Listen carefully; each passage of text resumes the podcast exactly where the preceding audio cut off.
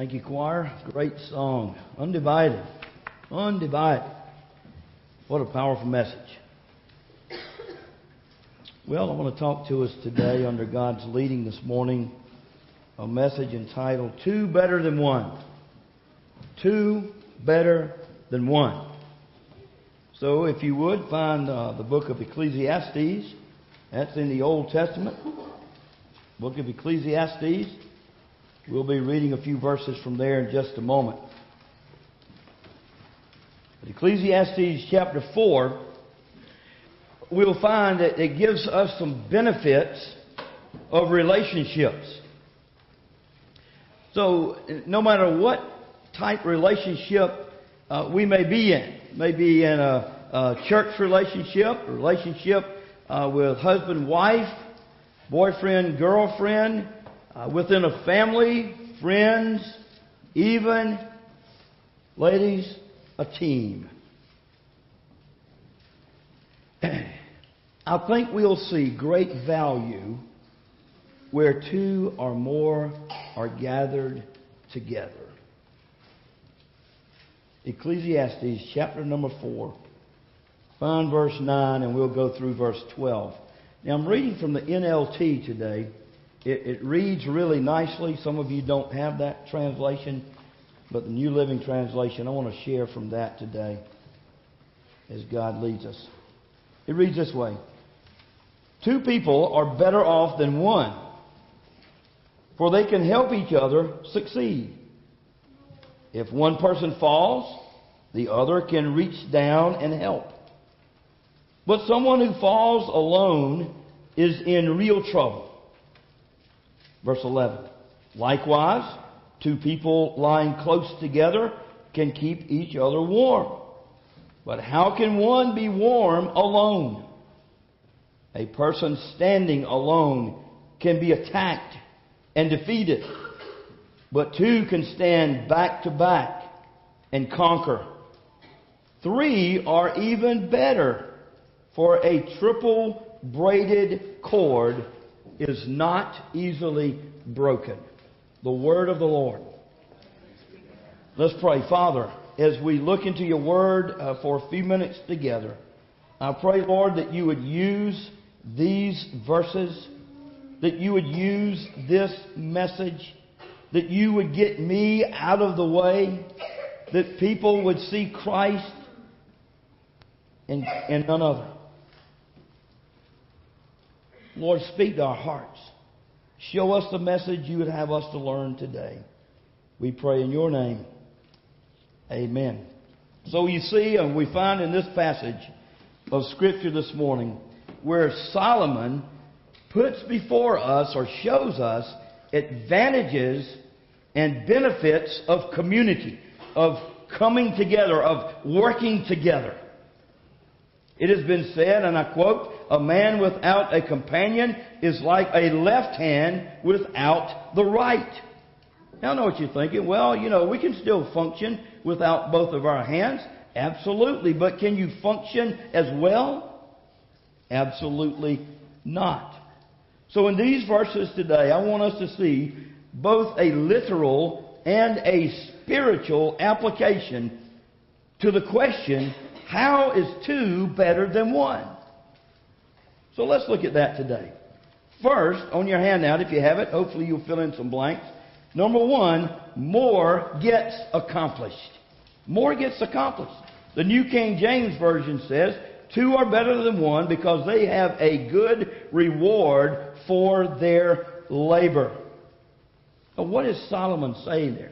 He's simply saying that when two people work together, they accomplish a lot more than they would if working by themselves.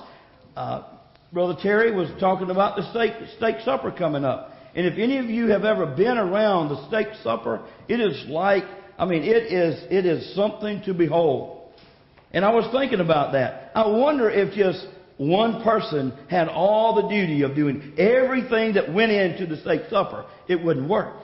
Because we wouldn't have a dishwasher in Mary Eppie, and we wouldn't have a potato man and Matt, and we wouldn't have steak cooker people to cook the steak like Ricky and Mr. Rob and Mr. Glenn and all of you. How would it get done?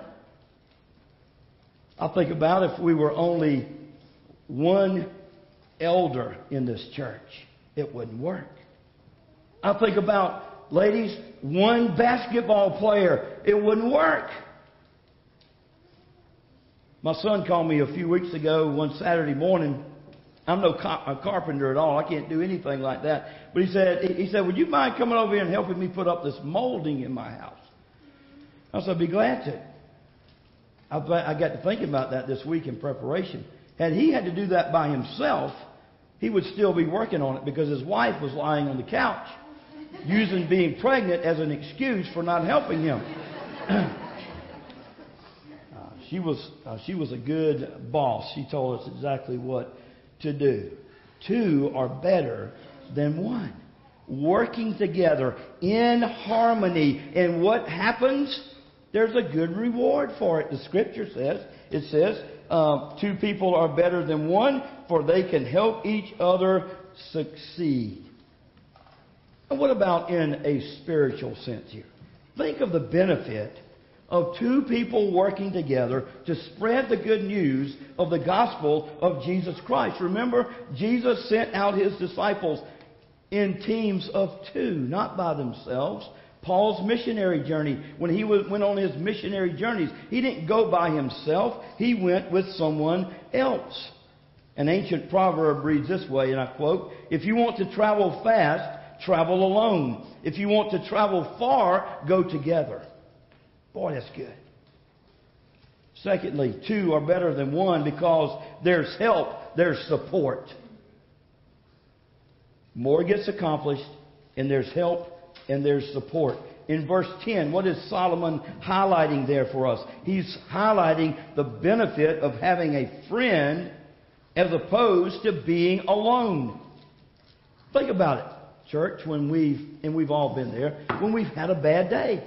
Or we've been in a difficult situation. Don't we need each other? Don't we need support? Don't we need good, godly advice from someone? And we've all said this. It's nice to have someone just to vent to. Just to pour our heart out to.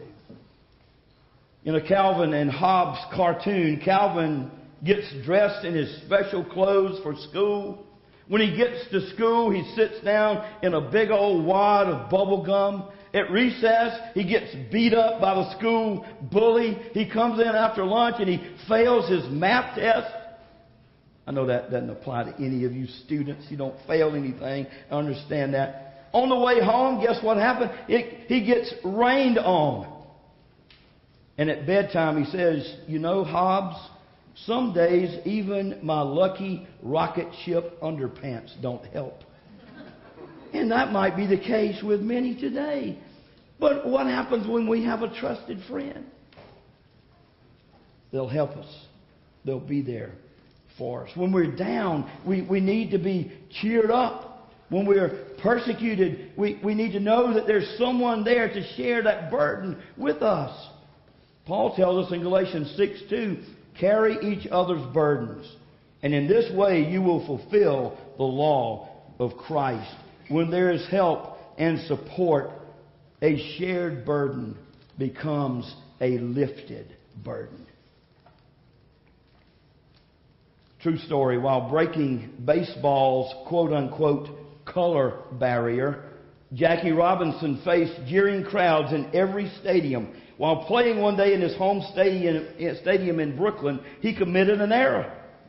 His own fans began to ridicule him. He stood at second base, humiliated, while the fans jeered. Then shortstop Pee Wee Reese came over and stood next to him. He put his arm around Jackie and faced the crowd. The fans grew quiet. Robinson later said that arm around his shoulder saved his career. Two are better than one. It's not all support. It's not all encouragement. But two are better than one because being a part of a friendship gives us people to rejoice with. What do you do when something good happens? You don't keep it to yourself. You share it with someone. It's more exciting that way to share it with someone. And being a part of a loving friendship gives us that sense of enjoyment that cannot happen when we're alone. Mark Twain says this: to get the full value out of joy, you must have someone to divide it with. I truly believe, and I hope you do too, that people desire interaction with other people. When I look at people, I see a lot of times they're hungering for some type of fellowship. Have you been there before? I read a story about a sweet little old lady, and it's told like this. Every week she would wait in line at the post office to buy 2 stamps. One day, as she stood at the counter, the postal worker told her, "You know you don't have to wait in line to buy stamps. You can get them from the machine over there in books of 20. The little old lady responded this way: "Yes, I know, but the machine doesn't ask about my arthritis." People long to be connected. We are in a connectional denomination, the EPC. We're to be connected with other people, other churches, if you will. What happened to Adam after he was created? Genesis 2:18 says, "It is not good for man to be alone." You see, I think it would be very difficult for us to get away from the fact that God created a sense of community within the believer. Two are better than one without each other. Number 3 on your handout, what a pity. What a pity. Verse 10. If one person falls, the other can reach out and help. But someone who falls alone is in real trouble. Would you believe it that there are people in our world today that say they like being alone? Who say they don't want to have any friends? Have you ever thought or wondered why? I thought about this week. Maybe it's just a simple sense of pride. I don't want to answer to anyone. I want to do things my way. Maybe selfishness. I don't want to share with anyone. Maybe a lack of trust. Well, you people have let me down, and people have disappointed me and betrayed me so much, I feel like I'm the only person I can trust. I'll do it alone. Many may be somewhat comfortable being alone, but it tells us that that's not healthy. Henry Cloud wrote a book entitled How People Grow. And he says this: virtually every emotional and psychological problem, from addictions to depression, has alienation or emotional isolation at its core or close to it. Recovery from these problems involves, get this, helping people get more connected to each other at deeper and healthier levels than they are. You see, we need each other. You see, we need each other. Did you understand what I just said? We need each other, whether you think you do or not. We need each other. Here's something for us to ponder.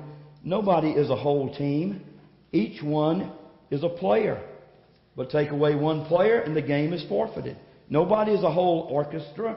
Each one is a musician. But take away one musician and the symphony is incomplete. You guessed it. We need each other. You need someone, and someone needs you. Isolated islands, we're not.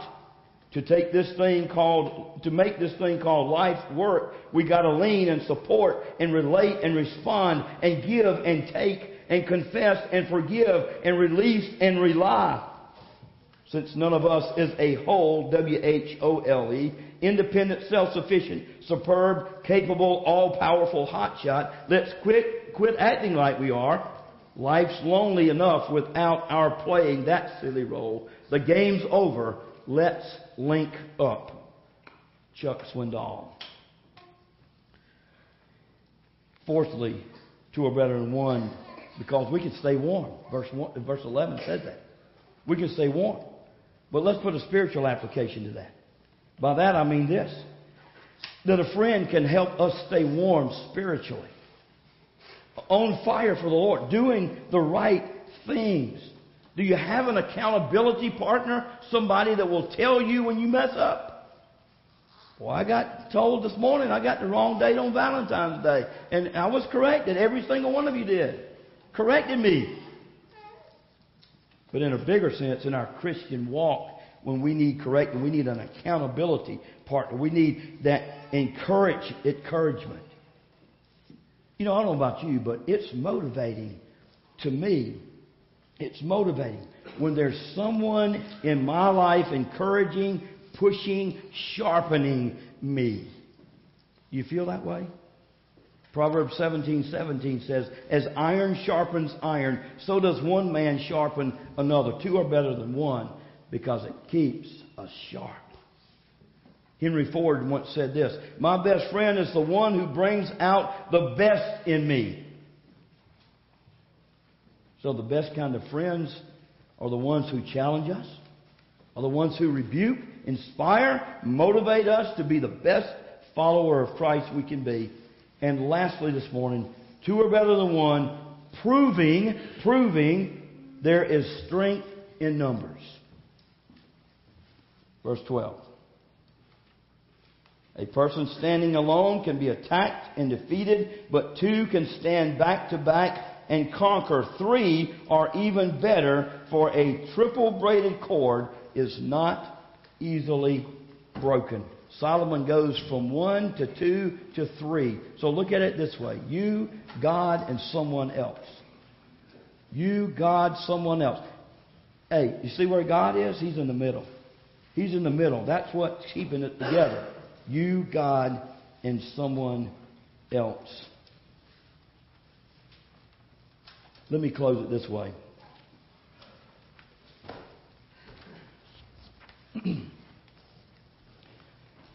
Stu Weber writes of his experience at United States Army Ranger Training School. They were running in full field uniform, loaded packs, helmets, boots, and rifles. The works. 70 pounds. As usual, the word was, get this church, get this team, you go out together, you stick together, you come home together. Miles they ran, then more miles, over hills, through brush and pine, somewhere along the way, through a fog of pain, thirst, and fatigue, Weber realized something was wrong. Two rows ahead, one of the guys was out of sync, a big redhead named Sanderson. His legs were pumping, but he was way out of step with the rest. Then his head began to roll from side to side. The guy was close to losing it. Without missing a step, the ranger on Sanderson's right reached over and took the man's rifle. Now one of the rangers was packing two weapons, his own and Sanderson's. The big redhead did better for a while. The platoon kept moving. But when his head began to sway again, this time the ranger on the left reaches over, removed Sanderson's helmet, tucked it under his arm, and continued to run. All systems go.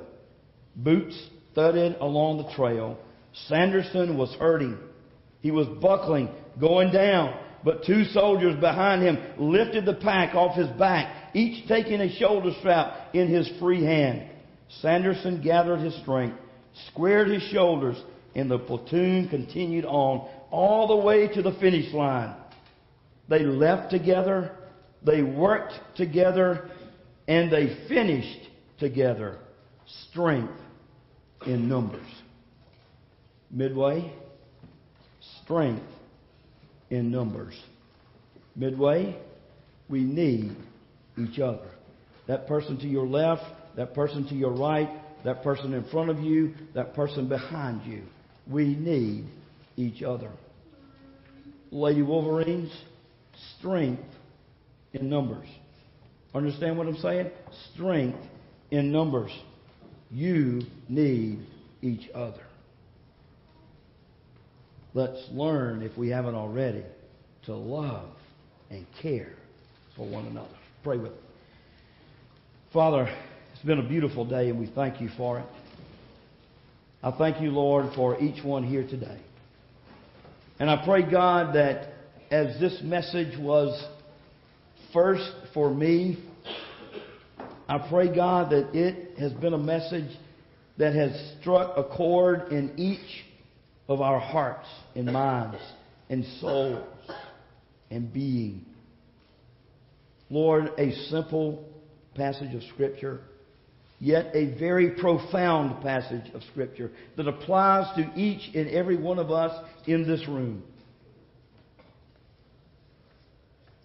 God, I stand before you saying, God, I need you. God, I stand before this congregation today saying to them, I need you. And I pray in return that we can all say that we need each other.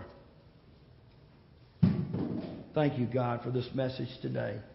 Speak to us in this time of decision, in this time of commitment, in this time of recommitment. I pray in your name. Amen.